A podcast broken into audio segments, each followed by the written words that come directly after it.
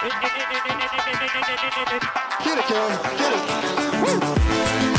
There's something loose between my legs, apart from the office. Valtteri, it's James. I'm hanging here like a cow. Radio check. Loud and clear. Hello and welcome to Back of the Grid. I'm your host, Stu Greenwood, and I'm joined, as always, by Tom King Hello. and by Chris Evans. Hello, remember me? The Wanderer returns. How you doing, Chris? You're you're all right? Back from I'm, your I'm very good, yeah. Where I was gonna say well rested, but I'm not. I'm horribly jet lagged. Um, um, I, I I just learned that you're not supposed to take a sip of your drink while uh, you're supposed to be hosting a podcast. Um, uh, not a lot of uh, massive news in Formula One this week. Um, it's been a pretty quiet week, I'd say. Uh, we've got a few bits sort of that we've uh, gathered to talk about. Um, but the first thing we're going to talk about is the Formula E race um, in Sanya, China, this weekend just passed. Um, it was a it was a bit of a another another good race. I wouldn't say it was as great as some of the other races we've had this season, but it certainly wasn't a bad race, was it? No, I'd say from. Uh, did either of you guys manage to catch it while it was on? No, I only saw highlights. I watched it as live, pretty much. So I, Yeah. I, I watched it the next day on iPlayer.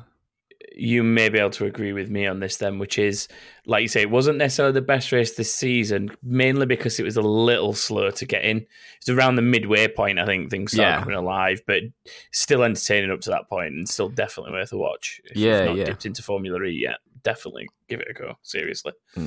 Um, so early doors, um, Sam Bird qualified 16th from the lead of the championship. Um, he qualified 16th, and he was out almost before. The, I think it was before the end of the first lap. Um, Vandoorne went. It might have been the second lap. Vandoorne went into the back of him.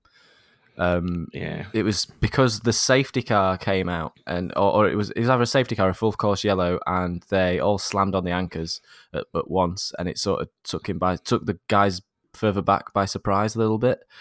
Um, and yeah, they just they were in the wrong place at the wrong time for the location where everyone slowed down because it was in it was right by the Yeah. hairpin, and yeah, he just got shunted from behind and had his drivetrain ruined. Um, Yeah. He almost got pincered because he went into the back of whoever was in front of him. I forgot Yeah, who he it was did. now Yeah, in front of yeah. So Vandoorne went into the back of him, and I think it was ah, it was one of the NIO cars that he went into, but I, I don't Yeah, I know think which. so. Um, but yeah, not a lot happened. Yeah, you're right. Not a lot happened for about 20 minutes. Rowland was staunchly defending his lead um, Yeah. against Jean-Éric Vergne. Um, Just And- just speaking of Rowland being in the lead, and obviously he was on pole. Like, was qualifying wet or like disrupted or anything? No. Qual- qualifying was actually really interesting. I found I watched because I, I was I was still on like watching Melbourne time, so I was like I was up and I was watching qualifying because I woke up at like five a.m. or whatever it was, and that was when it started. I was like, this is a perfect coincidence. I've woken up and FE qualifying is starting. I will watch it. that's ideal. That's that's super impressive from Rowland. Then Yeah, it was it was a really good lap to be honest. Um, he, he was helped, I guess, a little bit because a couple of guys didn't manage to run in the Super Pole shootout where the top six go head to head again for the um, for the actual pole position. So there were only four guys did a lap out of six because of different problems.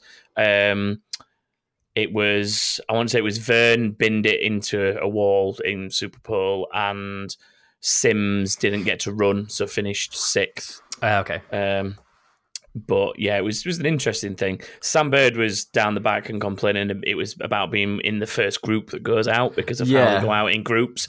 Um, because the track had not rubbered in or anything on that. that, yeah, that, that, they've never raced at this particular track before, have they? This is the first time they've been to Sanya. Because Yeah, it was in first time, Beijing last time. yeah, the thing is though, two of the other guys in Super Pole were from his group, so I don't know how valid that is. I think he's just not got Racing the drivers' lap- not- excuses. yeah, it is. It is exactly that. I think, unfortunately, Mm. but yeah. they all like to complain about being in the first qualifying group, Oh, yeah. except when they're not in the first qualifying group, and then they're absolutely fine with it. It's it's a weird. I, I, yeah, I, I think they need to change the qualifying format myself in Formula E. I don't I don't really like this um, sort of knockout kind of format that they're using. I think it's they should just do the. I know I know they're trying to differentiate themselves, but the Formula One qualifying format is by far the best one. I think the uh, one of the only reasons for doing it in the groups is to kind of make sure everybody gets at least a half decent attempt at a clean lap rather than them all being on track at once. I think that's the main reason for it. But the way that they hmm. decide the groups, if I remember correctly, is championship order. So if you're in that top five or six of the last race or the championship standings, that's why you end up in Group One. So you're hindered by being in the lead. Is, I know it used to be a random draw for the groups, but I don't know if they've changed it since then. Yeah, I'm pretty sure that if you're higher in the championship now, you're in Group One because I, I distinctly remember a comment of the guys in the last group struggling to get anywhere near the top six, and somebody saying these are the guys down the bottom end of the championship, and you can see that in the fact that they're not really pushing the top six times to get into Super Pole. Yeah. So I think that might have been tweaked. a Okay, bit. interesting. Mm, that's Yeah. interesting. Um, so with qualifying over, Sorry. there was a race. um, yeah, so not a lot happened for 20 minutes or so. That Rowland was defending. There was a bit of a train forming behind him. By the time um, Jev eventually snatched the lead, taking him by surprise again into the hairpin, um, in a move that he had set up like laps in advance, he was breaking Yeah. way, way sooner, and then he caught him off guard by breaking super, super late. And yeah, he pinched the position, which is an amazing bit of racecraft to plan that move that far in advance Yeah. over over impressive. a period of laps. Yeah, that's that's really impressive. Um, so Rowland fell back into the clutches of the uh, of the other guys and had to defend even harder to to keep second place, and then it just went crazy. like people were smashing into each other side to side. Um, Alexander Sims, I think it was, eventually um, got got sort of nudged into the wall in a bit of a racing Yeah, incident. yeah. I think it was with He's had Bull- terrible luck this season, actually. Yeah, he has. Um, and yeah, he had to park it on the the long back straight and um, caused a red flag, which meant the race was stopped. Um, after the restart, they continued to run nose to tail. di Grassi was taken out by Frijns um, as Frijns was defending against Buemi. Buemi, uh, sorry, Frijns locked up and then shunted right into the back of di Grassi, who'd overtaken him like a lap before. Yeah. Yeah, So- di Grassi wasn't happy about that. I'm still not 100% sure if Frijns didn't get a nudge, you know, from Buemi behind him. I've read things uh, sort of suggesting that as well. Because, Yeah, it looks like it to me from watching it live. yeah, the way he just slammed into him, like, there's, le- there's braking late and there's breaking Too late. Like, if, if di Grassi wasn't there, he wouldn't have made the corner. So Yeah. I think, yeah, there's a good chance there's something else at play there. Yeah, it's, it's possible. But um, what that meant was um, the race ended under full course yellow because di Grassi decided to get out of his car. Um, if he'd, Yeah. Fun fact: if he'd stayed in the car, it wouldn't have been a full course yellow. But as soon as a driver in Formula E gets out of the car, then that's an immediate full course yellow. Apparently. Yep. I guess street circuits and that. Yeah, yeah. I'm very intrigued to know if the way that the cars were ordered at the time was of any benefit to him because obviously he he lost a significant number of points and the the grasp at the top.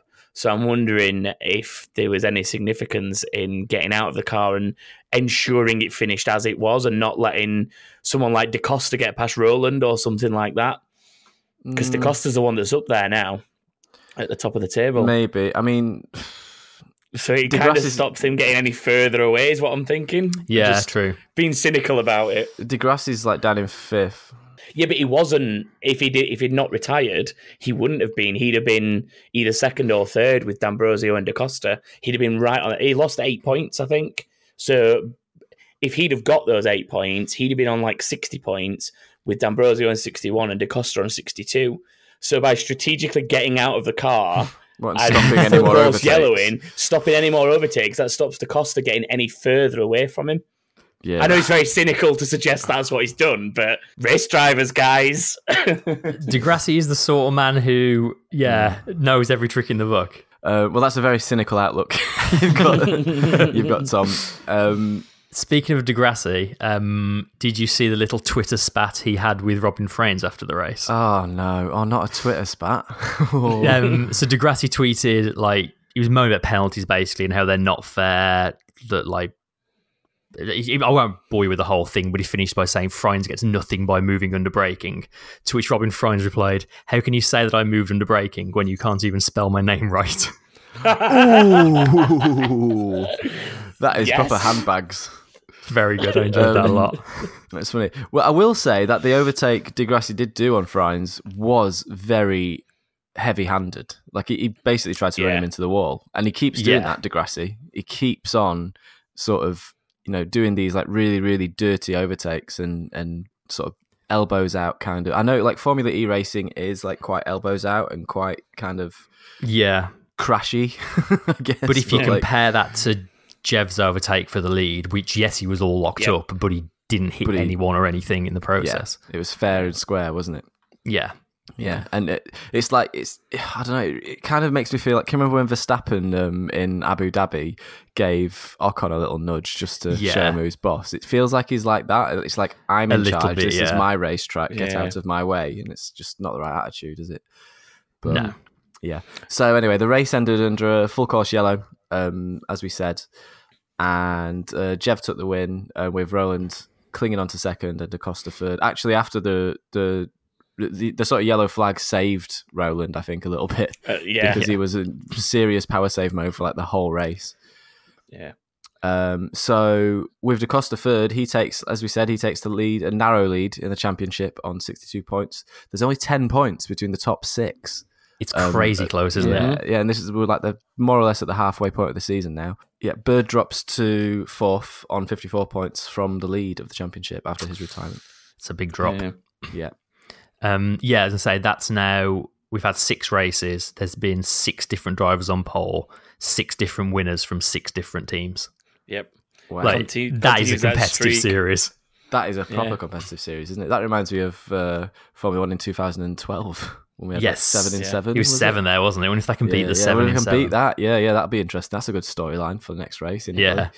Um, yeah. So just as a as a sort of overall comment on the on Formula E, there are like I am noticing there's there is a lot more argy bargy in Formula E lately, and this particular race did have some very yeah. poor driving standards in it. I thought, just with like people going into the back, there was a lot of people going into the back of people, and that's the kind of thing you see on like online racing in Gran Turismo, Yeah. like when you're racing against muggles. you know, like- Muggle.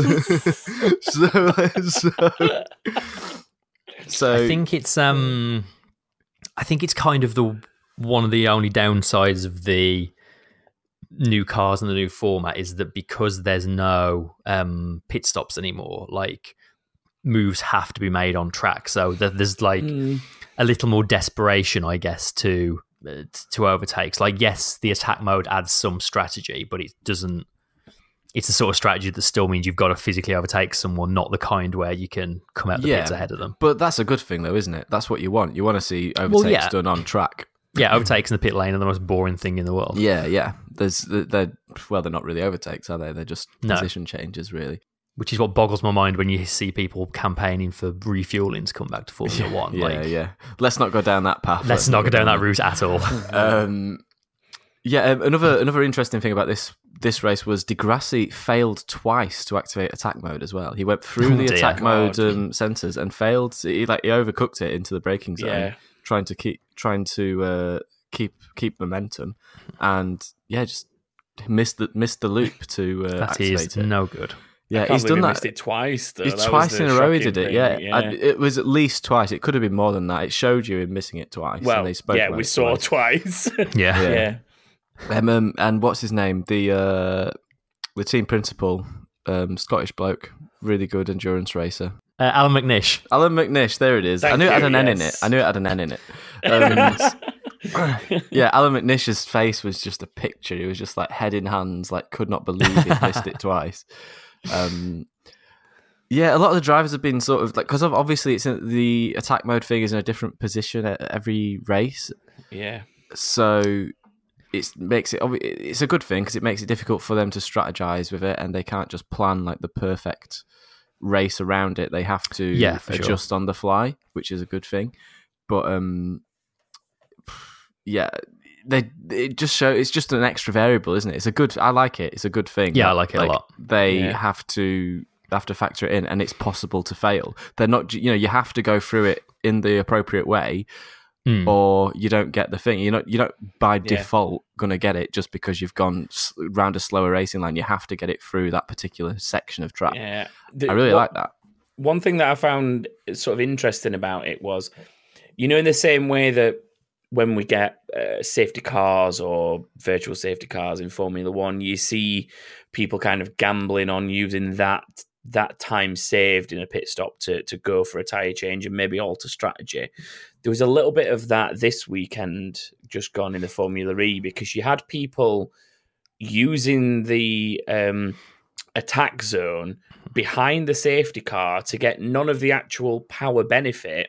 But because they've got to do it twice, it just scrubbed one of those off because this they still had two left, and it was a strategic taking of that because it's like right, nobody can overtake us while we go through it because we're behind behind safety car, Mm. and it scrubs one of the two required trips through it off our list, and we can take the other one during Yeah. racing after the car's Yeah. gone. Safety Yeah, car's so gone. so you lose. Yeah, you're not going to lose an advantage by having to Yeah. take it. Yeah, Mhm. yeah, And it's it's uh, obviously you lose the advantage of getting it, the extra little power boost, but you're behind the safety car Yeah. anyway. So and everyone does it at the same time behind the safety car anyway. Anyone who's Yeah, got it is usually. going to use it at that point, it- depending on where you are in the race. Yeah. Um, yeah, Yeah, I think it's a cool thing. Uh, what what I found particularly interesting about it, just one last thing on it, was the, the the fact that they all took it under the safety car, and then the red flags came out while they still had it activated. And I, I did wonder if they were going to sort of because they were under the safety car and because they'd already taken it and they it had not had any effect on the race. I wondered whether they'd reinstate it for the Yeah. race Yeah. restart.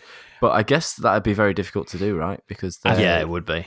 I think they they stated during the race coverage live that once it's gone, it's kind of been taken, once it's and gone, the, the red gone. the red flag Yeah. kind of null and voids it. Like if you took it, managed a lap, and then the race was red red flagged, then you've lost the rest of the time with Yeah, it because it's it's, gone, just yeah, null yeah. and void. Um, so, and one thing that I always found interesting is they're allowed to work on the cars under red flag. they are allowed. Yeah. Mm. Yeah, because they got rid of that in F1, didn't they? Yeah, they were changing nose cones and stuff for the people that had Ah, taken yeah. knocks.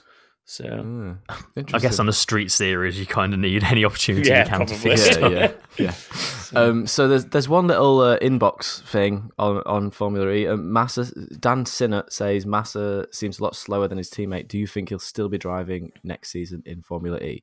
Uh, He's definitely having a rough season. compared to Murata, who's his teammate, he is. Yeah. Which team? Which team is Massa on? Uh, Venturi. Yeah, it's Venturi. And to put it in perspective, um, I said Murata, then it's Motara. I said it wrong. Yeah, but Mortara, he's he's got a win, a third, and a fourth of in terms of significant finishes. And he's where is he in the championship? He's sixth right now in the championship in that sort of ten point gap. yeah. yeah, he's ten points back from the championship leader. Yeah. Yeah, Um, in sixth place. Uh, yeah, where's Massa? Massa's like way down in fifteenth, on 15th, only yeah. fifteen points. yeah. Um, yeah, you know, I mean, he's, he's, he's a rookie. Let's not forget he's a rookie to this series, Yeah. so he needs time to sort of to adjust to it. Um, Mhm. It's it's a lot different from Formula One. It's very elbows out. Like it's just a case of and, and he got a bit unlucky in the first race of the season as well. He had a bit of um, uh, he had a power thing. There was a, Yeah. too much power or something like that, and they they did him for that. Oh, didn't he get like three or four penalties added on at the end or something? Yeah, something crazy. Like he he got Yeah, absolutely so- rinsed for penalties. I don't think just looking at the results tells the whole story. Um, True. And he's, I mean, he started off with 17th, 18th, and then retirement, and the next three races he scored points. So that's Yeah, the trajectory is upwards. So it's in the right direction. Yeah, Yeah, so I don't Uh, know. Give him time, man. yeah. I think he'll still have a, a few seasons in him, and he's like he's not in the best car. I mean, although Mortara got a win, that was under slightly odd circumstances. Yeah, that's true. Um, but yeah, I think I think he'll be around for a few years yet. Yeah, cool. Right, that's Formula E, folks. That's all that. Um, we'll move on to Formula One. Um, Indy cars were. I- I'll move on to Formula One by saying Indy cars. um, they were at COTA, uh, the, that's Circuit of the Americas for um, for the cool kids, uh, and they were more than 18 seconds slower than a Formula One car then the Mercedes. I think it was last year's Mercedes. The video one of you guys showed me. Yeah, it was the. I think it was Lewis's. Was I think it was a pole lap from Lewis, which I assume had been last year's. I Yeah. think. So, for anyone wondering what's quicker, a Formula One car or an Indy car, there's your answer. A Formula One car is 18 seconds a lap faster at, at, the, at a proper racetrack, not an oval, than um, Yeah. than an IndyCar. Um, I'm sure an IndyCar in I don't. Do you reckon you could make a Formula One car go faster than an IndyCar around a oval?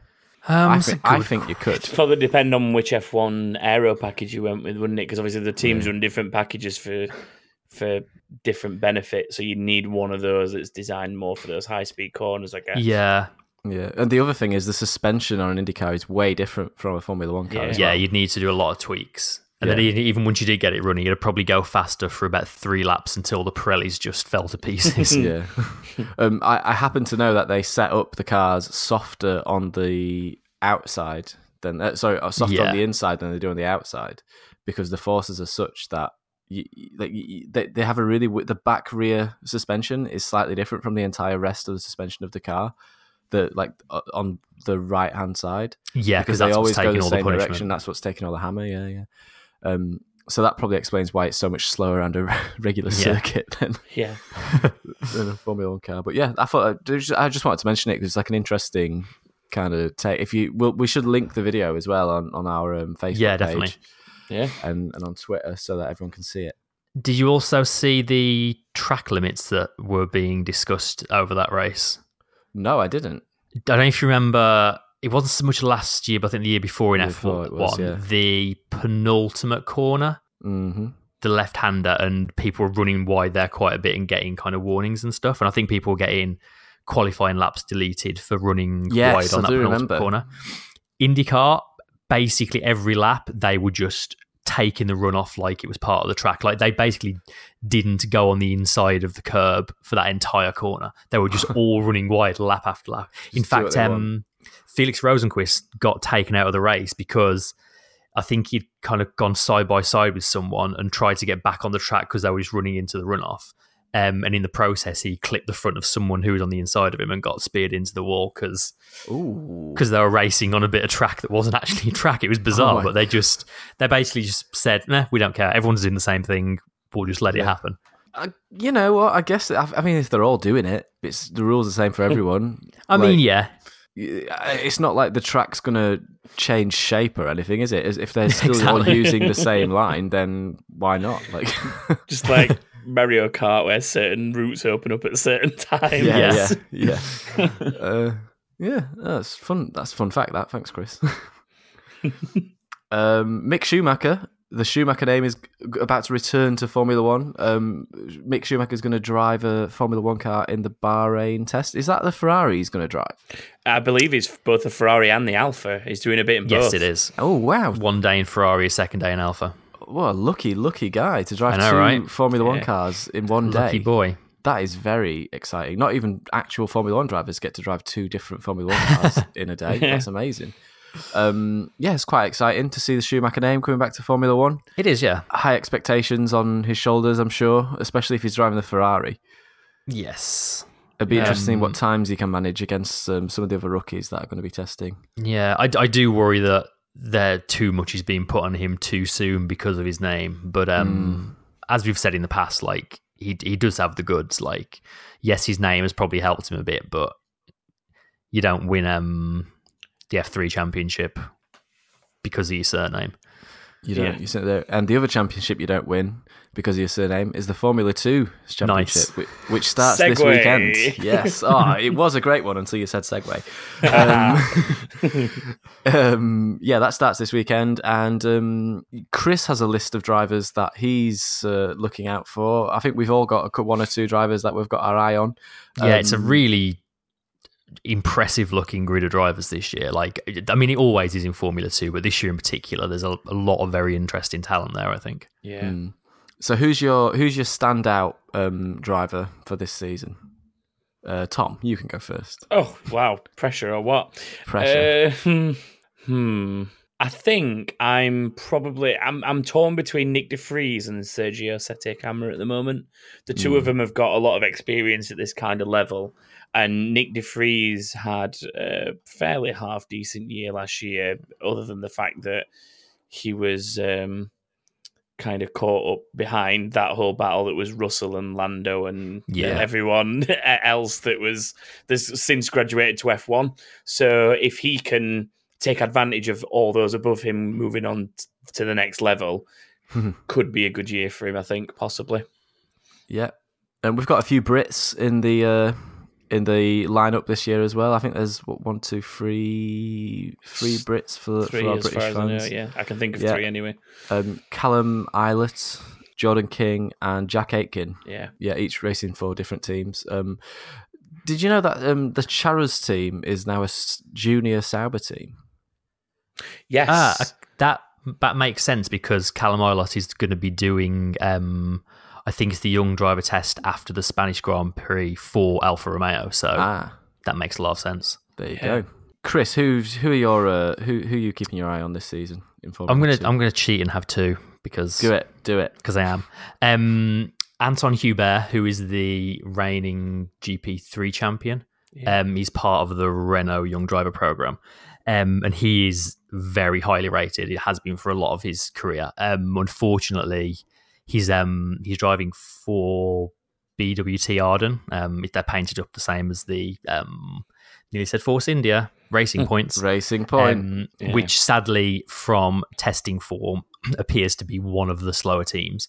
So I don't think we can expect him to be getting back to back championships or anything like that. But he's a very highly rated driver. I think it's going to be interesting to watch. Ah. Um, and then his teammate is uh, Tatiana Calderon, who you may know as um, Alfa Romeo's test driver, and she was with Sauber for a couple of years yeah. Mhm. um, who is going to become the first woman to drive in F2 or uh, GP2 as it was before. And I think this is like a lot of people have always what the opportunities she's got and the results that she's got don't necessarily match up on paper. Um, so I think this might be a bit of a make or break year for her. Um, she's against probably one of the stronger teammates she's ever had, so it's going to be interesting to see how she um yeah, she stacks how up. she holds up. I mean, like Frederick Vasseur is a guy that doesn't take many prisoners, and the fact that he's kept her around at Sauber slash Alfa for three years now, he must think she's up to scratch. So I guess we'll find out.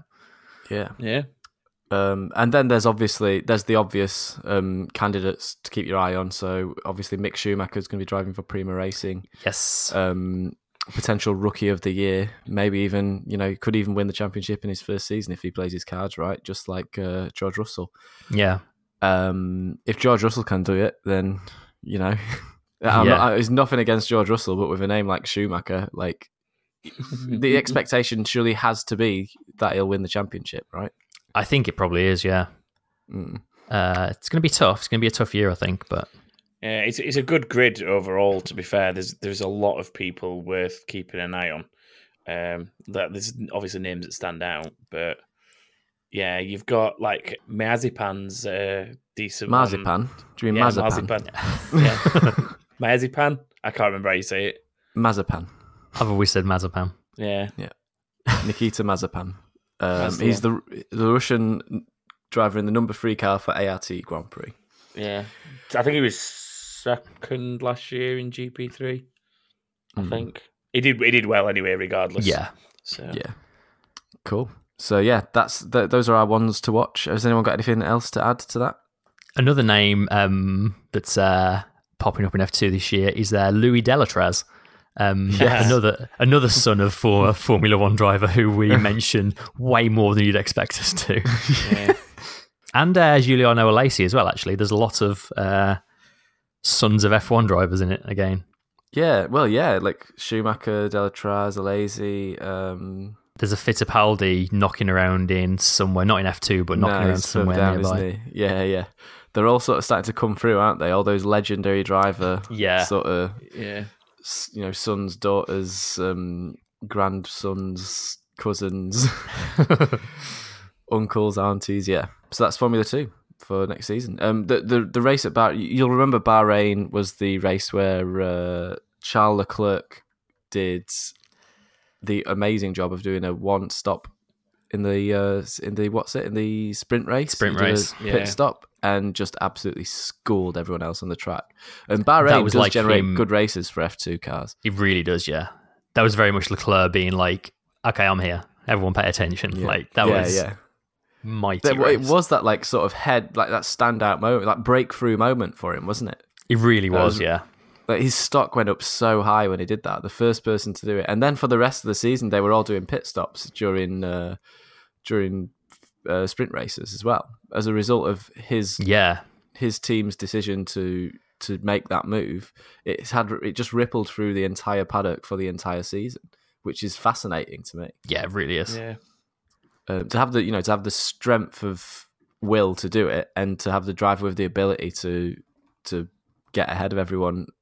Even though, even with a pit stop, it's just Yeah. insane. Like, it's- uh, if you if you ever get a chance, just go back on the internet and try and find that race and watch it. It's a cracking race.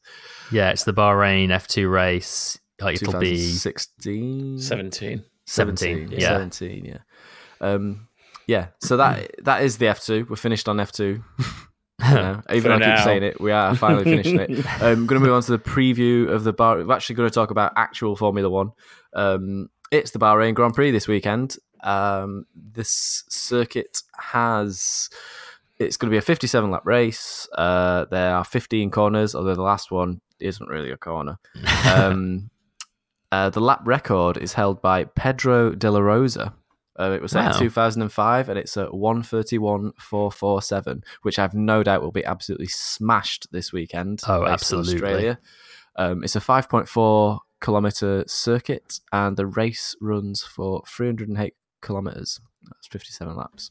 So, storylines for this week. Um, my sort of storylines are will is will Bottas remain keep his strong form heading into Bahrain, or will you know Hamilton, Vettel, Verstappen take the fight to him? Um, was it Hamilton's flaw that slowed him down, or was it all Bottas? Was it a little from column A, little from column B? We'll find out this race. And then can Ferrari can't find the pace that they showed in testing. You know, they were so much Mm. slower in Australia. I'm really interested to see if it, so. yeah, I'm really interested to see if it was just a blip, if they went around down the wrong path in setup, which it's starting to look like maybe they did. Um, and yeah, how they can bounce back this this weekend. Um, and the other little, well, I got a couple more. The one more was uh, Renault coming back at Haas. They had a close race in Australia. Um, Ricciardo obviously went out really early doors Yeah. with his front wing coming off, so we never really got a chance to see his pace in that car No. in, in, in a race situation. And um, Hulkenberg and Magnussen had a bit of a ding dong together. Um, They were in a really close fight for sixth. So it'd be interesting to see how those two teams, if they've got a full quota of cars on the track, interact with each other. yeah, for sure. Do you know if Um, Renault getting- were very disappointed after that race. Like Yeah. they they expected to be They very wanted a lot much in that it. gap between Red Bull and the rest. Yeah. From that as well, I'm kind of glad that that's carried on as is the sort of the battle between the two of them because it wasn't actually until watching um, the Netflix doc, The Drive to Survive, that I realised how often a Renault and a Haas came together on a circuit last season. Yeah, But yeah, when they you watch that locking horns all documentary, it's just like every crash is basically between one of the Renaults and one of the Haas, pretty much. Mm. um, and it happens so much. And it was only watching it in that sort of compact environment where it highlights that battle that you realise how often they were coming together. Um, Yeah. So- I think that's the thing. Like that, that's the difference that that show has. Like you do get a sort of microscopic view in mm. from a team rather than because it's very like you know it's very wide ranging when you watch Formula One live on sport and you listen to podcasts and you you know you you you, you consume media for it. You kind of like it's a really broad overview. You never really see it from a really really closed perspective of just one Yeah. team yeah. or one driver, and that's what that documentary is really good for. So again, another another shameless advert for that. Um, I've still that. not watched any. I really need to. Now oh, I'm you've gotta Oh, watch it. Chris, it's so good. You've gotta watch it, man. um, and yeah, finally, final sort of storyline is we're going we're going to get a much better indication of how well the cars can follow each other and overtake each other. I've got a feeling we're going to see a lot of overtaking at this race. I think so too. yeah. Um, be last it's year been we a good race the last few years, hasn't it? Yeah, Yeah. last year we had Hamilton overtaking. Was it three into one corner, three into turn one? Yes, Yeah. forgot about that. Yeah, it was. A, but that was one of the moves of the season for me. Yeah, Uh, what else did we have that race? We had we just had some. The Force Indias had some close races. Like it was just really really good race last season. It was really exciting. Um, so at this point, I'd like to ask you both to give me a team to watch and a driver to watch, please. Mm.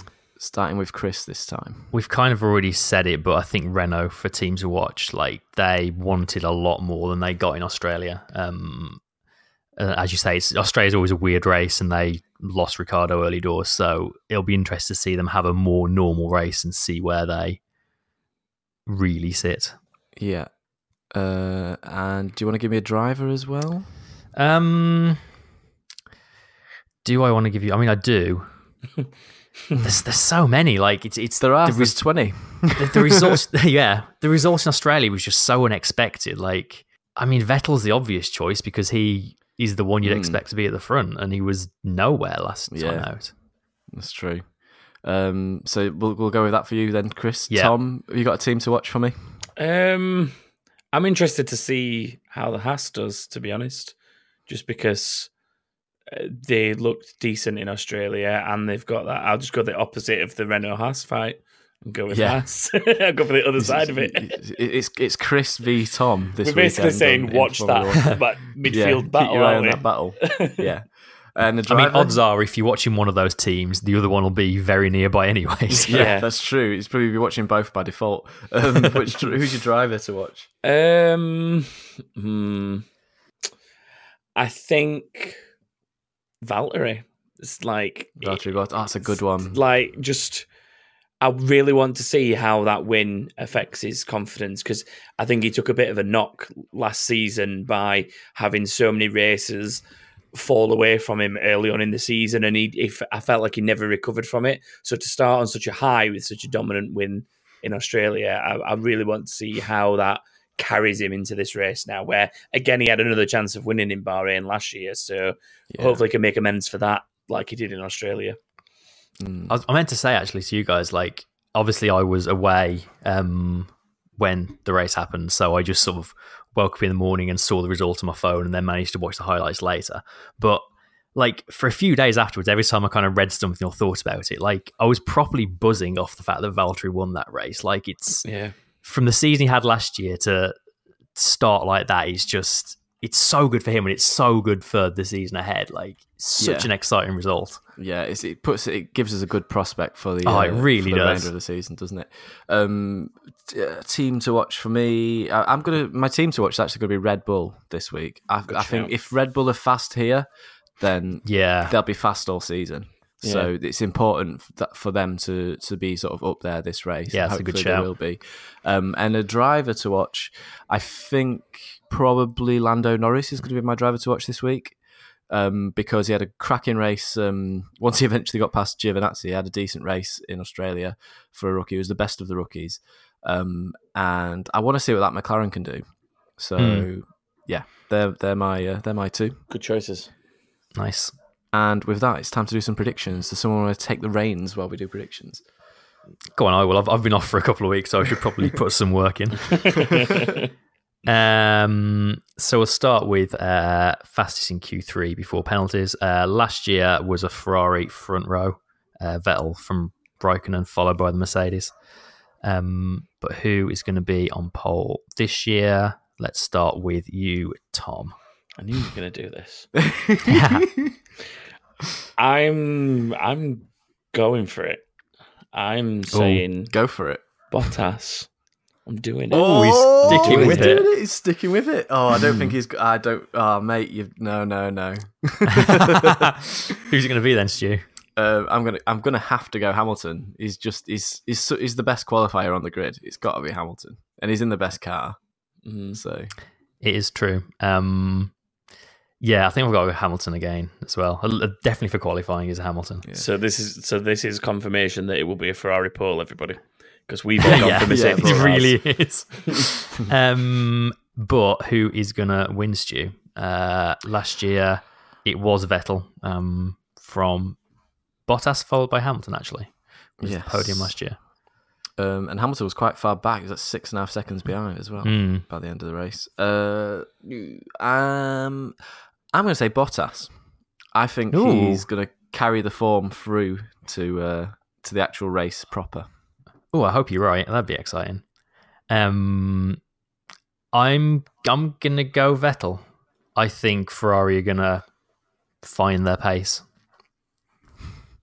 Not in qualifying, like you can never discount Hamilton in qualifying, but I think for the race distance, Ferrari Yeah. are going to have it. Yeah. If they can get to the bottom of their tyre issues, yeah. Yes. Yeah. Um, I'm going to just go for the double and say bot. Oh, so much Bottas love this Keeping it week. simple. All the Bottas love. Yeah. The, man, he, the man's a machine.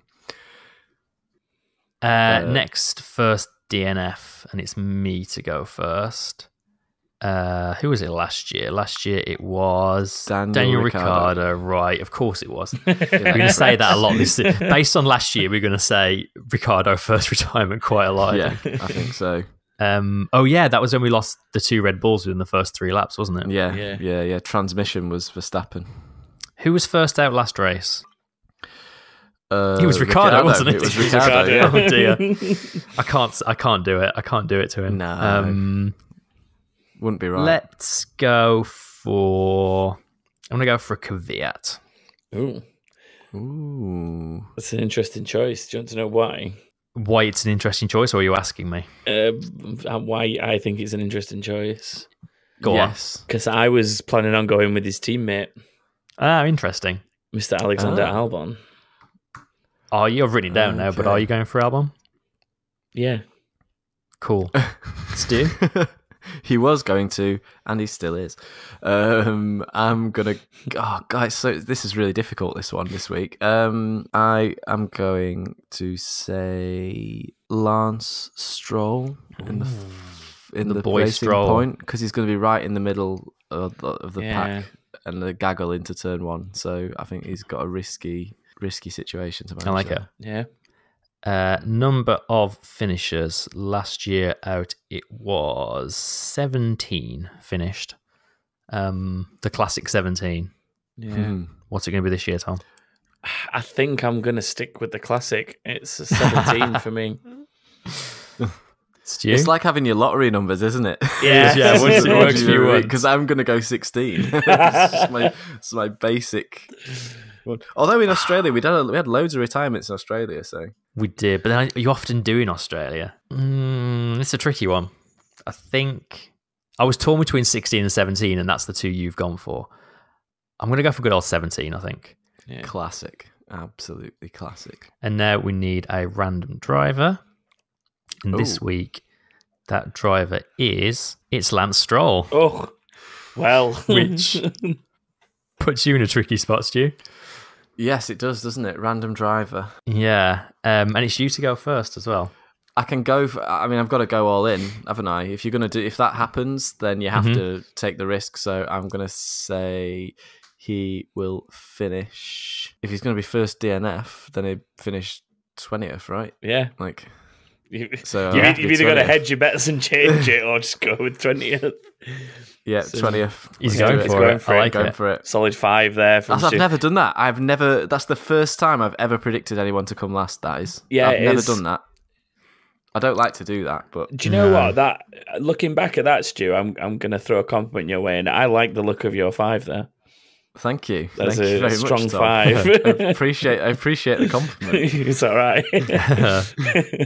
Where did he finish last? Or did he finish last race? Stroll. Uh, yeah. Oh yeah, he finished ninth. yeah, Yeah, Got a couple of points. Yeah, all right, got a couple of points in.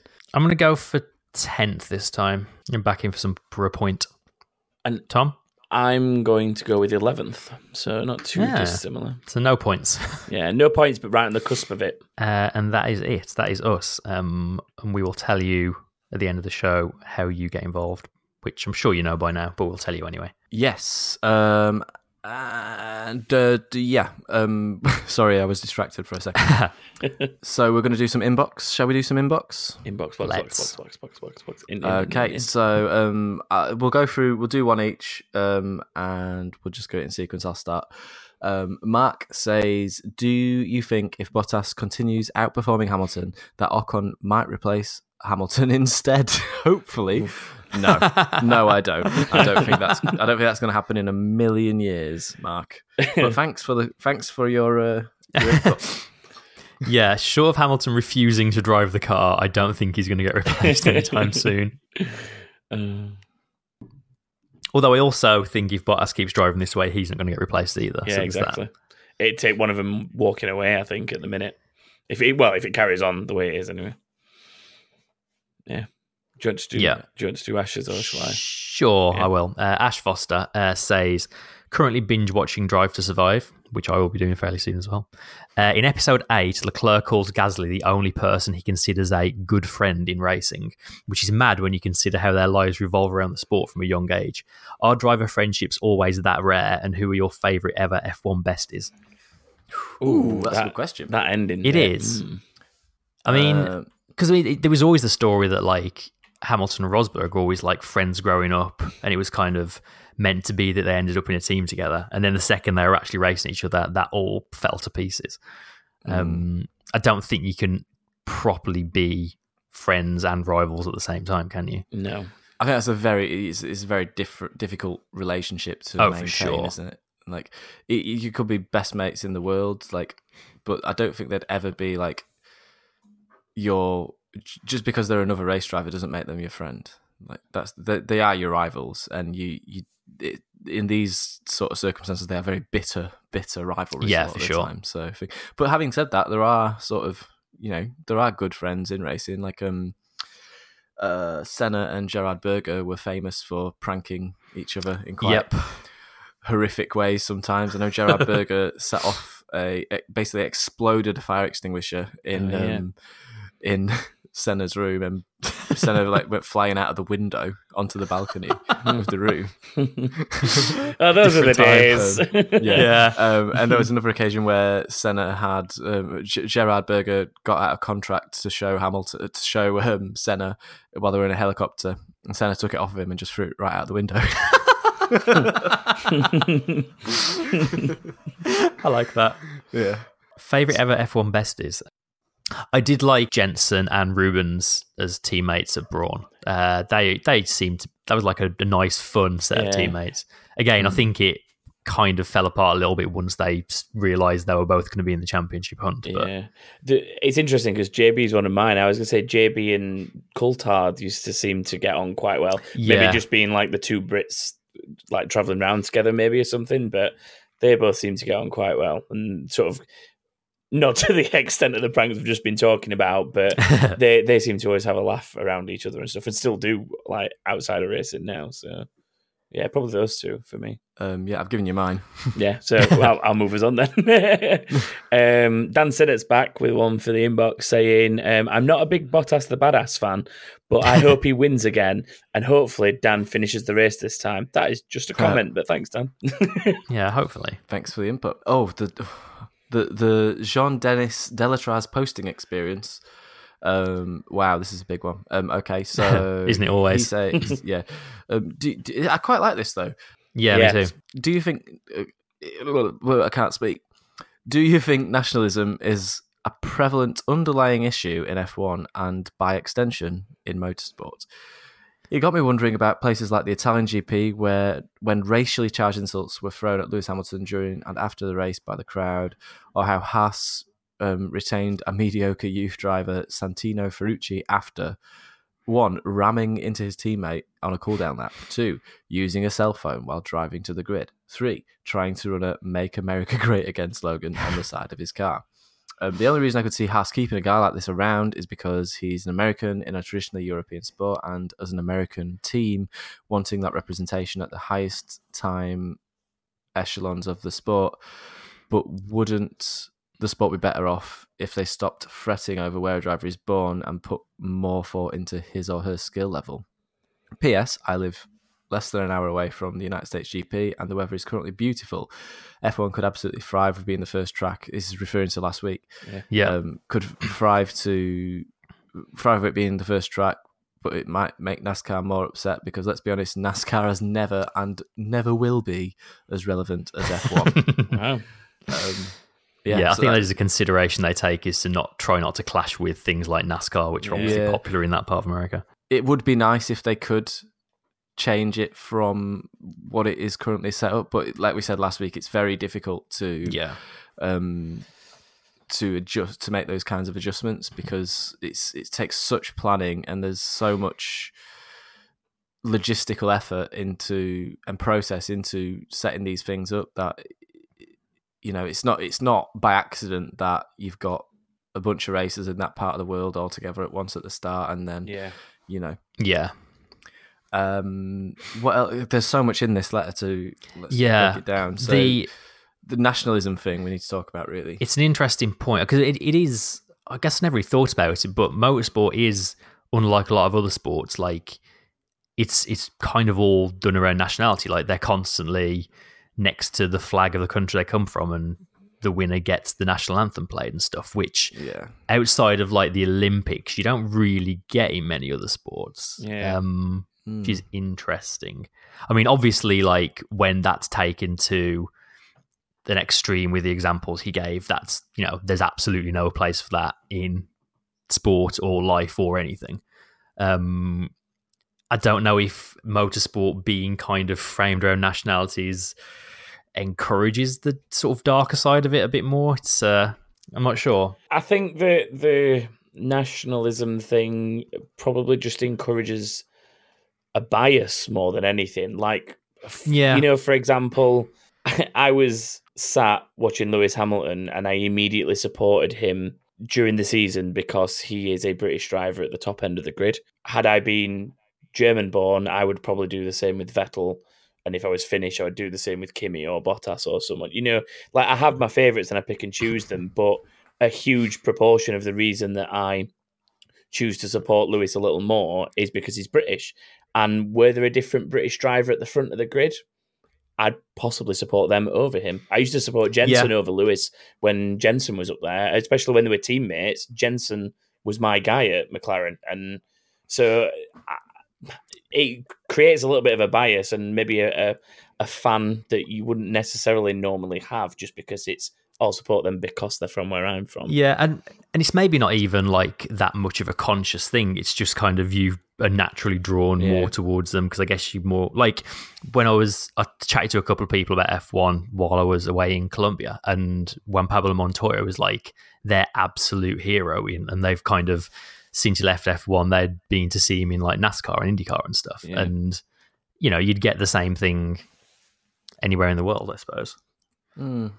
Yeah, I guess like yeah, you're gonna see if you're a big motorsport fan and someone like say Jenson Button comes through and you've been following his career, or like we've been following um, George Russell's career really from and Lando Norris's probably from Formula Three Yeah, onwards.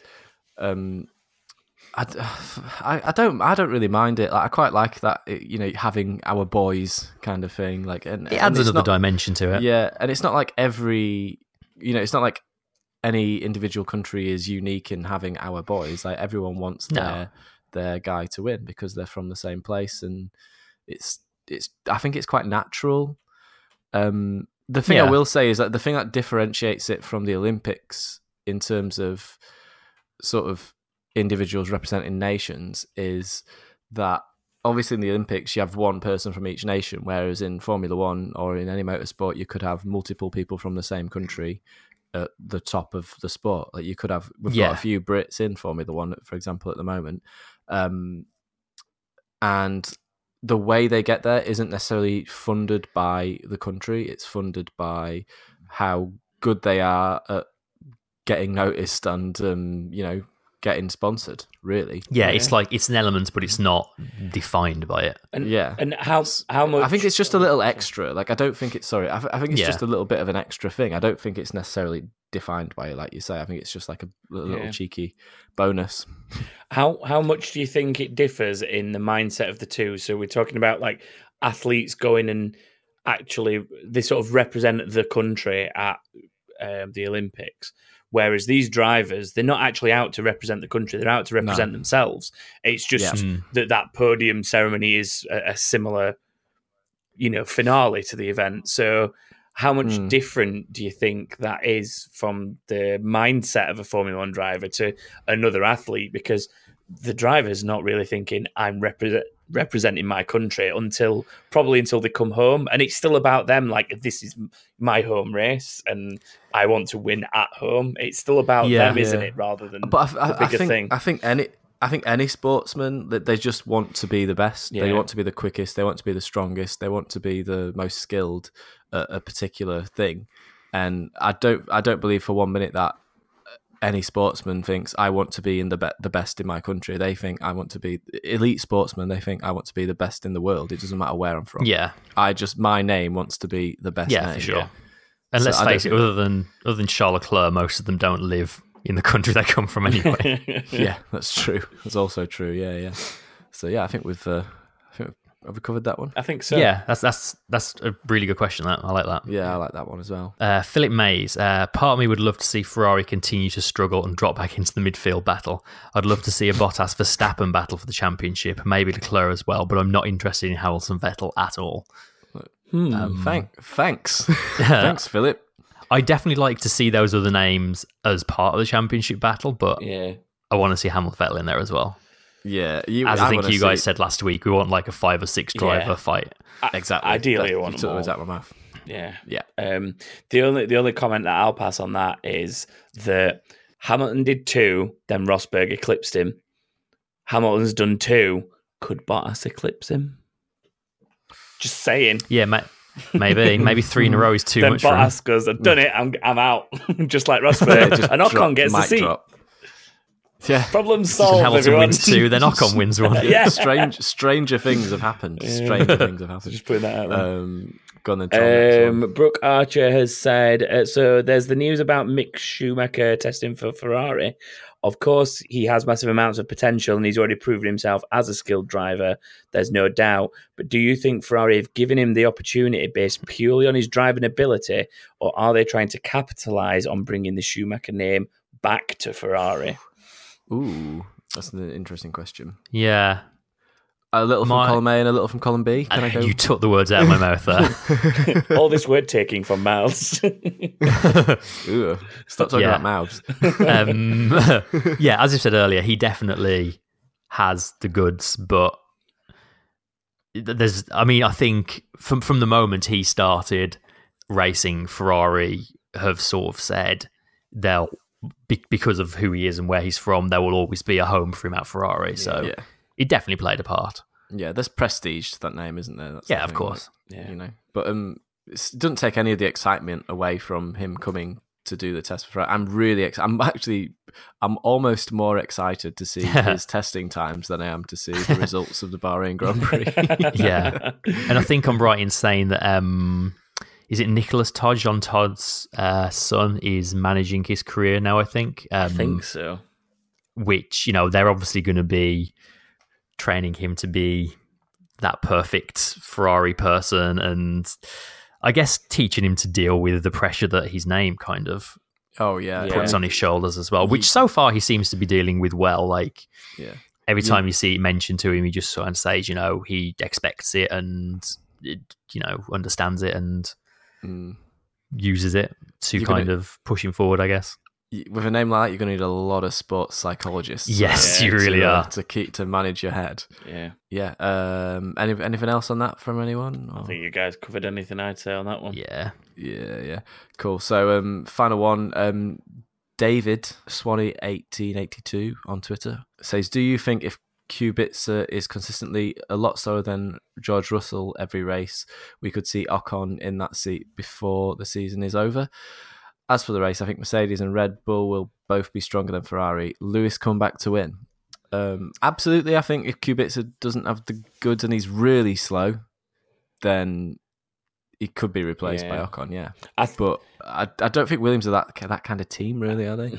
Not necessarily. And I think that obviously there's a factor in this of I think people are looking into the fact that Russell lapped him. But the thing to definitely bear in mind is the the bad start that caused Robert to have to pit for the front wing change and stuff like Yeah. that. Like there were circumstances that led to it. It wasn't just that he was ridiculously slow compared to George or anything like that. So I don't think he'll be consistently that far behind him. Um, but only the time will tell, I guess. Um, yeah, Yeah, he had a damaged car. Like the Yeah. whole race, he had a really badly damaged car. Like but he- that wasn't a true reflection of his performance. He can definitely go much quicker than that. Um, he had very little preparation for the race Mm-hmm. as well in testing. He, did, he said he felt twenty percent prepared. yeah, So it's not enough. It's not enough. No, it's a long way off enough. yeah, definitely. Um, but yeah, if I mean, if it does, if it was to continue into the se- if if, if he if he's continually putting himself in positions where the car is being damaged and um, that's something that happens over and over again, then they probably would start to think about looking at replacing him. But Yeah. it's way too early to be thinking about that. Yeah, it's kind of a shame because like all the build up to him coming back was like, does he still have the goods? And we kind of still don't know. And I think as long as Williams is where it is, we're still not going to know. We're going to know Yeah. whether he's faster than George Russell or not, but not Yeah. anyone else. I wonder how Yeah, neither of them two have any interest in in just racing each other all season. Yeah. They want to No. be in the mix. And I wonder though how much of a confidence boost it would be to George if he is finishing ahead of Robert consistently Yeah. for the first half of the season. Because, in fairness to them, at the minute they've not really got anyone to race except each other. So, his Hmm. George's battles at the minute are to consistently prove that he can finish above his teammate because he's he's going to struggle to race anyone else at least at the moment. Yeah. So yeah, yeah, be interesting to see how that plays for him. yeah. Well, they've got the they've they have got the uh, the best engine on the grid and probably the most reliable engine on the grid. Yeah. So Yeah. they've got that going for them. And if they can get to the bottom of these issues that they've got and get some new bits designed, you never know. They might be right in the mix because that midfield pack is very tight. Yeah. And it only takes one s- one big update that adds a you know about half a second and you're suddenly right in the mix. So let's see. Yeah. Is that everyone for that one? uh, yeah. Yeah. I think so. anymore. Cool. So I think that's it for this week. Um, you can like, share, and subscribe to the podcast. Um, or, or please, could you like, share, and subscribe Um, you can find us on Twitter at Back of the Grid F1, on Facebook by searching Back of the Grid, and on Instagram at Back of the Grid. Um, we've the website where you can submit your predictions um, at backofthegrid.com. And we've had loads and loads and loads of predictions in this season already. Um, it'd be it'd be great for everyone to keep submitting theirs, and there is a prize for the for anyone who gets all five right, and for the champion at the end of the season. So it's never too late to join in. It's very difficult to score points, and it's that that order can change very very quickly. So yeah, um, submit your predictions, and then with that, I think I'll say goodbye. So join us next week for the review of the Bahrain Grand Prix. Goodbye. Goodbye. Bye. I forgot to press the music button. Nah.